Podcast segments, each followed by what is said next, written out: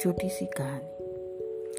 एक बार एक छोटा सा बच्चा अपना स्कूल से कुछ पेंसिल चुरा के लाता है। वो उसकी मम्मी, पापा दोनों पकड़ लेते हैं। मगर माँ बाप कुछ नहीं बोलता है। मतलब बच्चा है, छोड़ दो। उसके बाद, वो कुछ दिन बाद फिर वो और पेंसिल और रबड़ दोनों चुरा कर लाता है। इससे भी उसकी मम्मी कुछ, मम्मी पापा कुछ नहीं बोलते हैं। थोड़ा दिन बाद वो बुक कॉपी को चुरा के लाता है, तब भी कुछ नहीं बोलता है। ऐसा करते करते वो रोज कुछ ना कुछ चुरा के लाता है। लोगों को माँ बाप को मालूम होते हुए भी उन्होंने कभी भी उसे कुछ नहीं कहता। इससे बच्चा का हौसला बढ़ते उसके बाद मैंने और उसने एक दिन पेन चोरी की। माँ बाप ने उसे भी देखा, मगर उसे नज़रअंदाज कर दिया। उसके बाद लड़कों ने स्कूल और पड़ोस में कोई चोरियाँ की, और इस तरह चोरी करना उसकी आदत बन गई थी। उसकी मम्मी पापा इस बात को जानते हुए भी कभी भी उसे कुछ नहीं कहा। उसे रोका नहीं।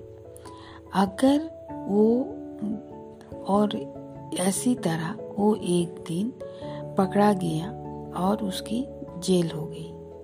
जेल होने से उसको जज के पास लाया गया। जब उसको जज के पास लाया गया तो जज ने उससे पूछा कि तुम्हारी क्या ख्वाहिश है? तुम क्या चाहते हो? तुमको तो सजा होगी।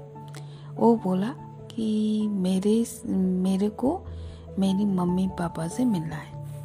बोलता, क्यों? बोलता, आप उन्हें बुलाइए। फिर उसका माँ बाप को बुलाया जाता है।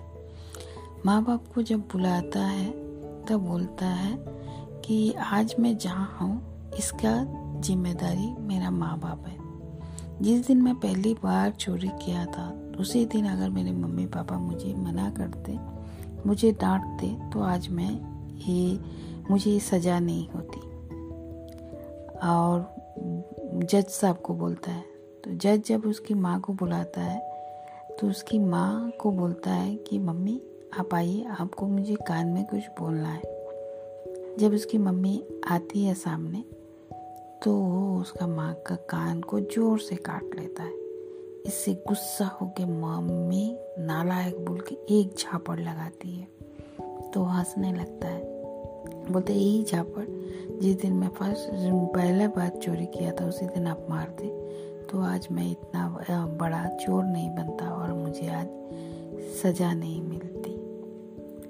जज साहब, अगर मेरे साथ आप किसी और को सज़ा देना चाहते हैं तो मेरे माँ बाप को भी सज़ा दीजिए। यही है छोटी सी कहानी। धन्यवाद।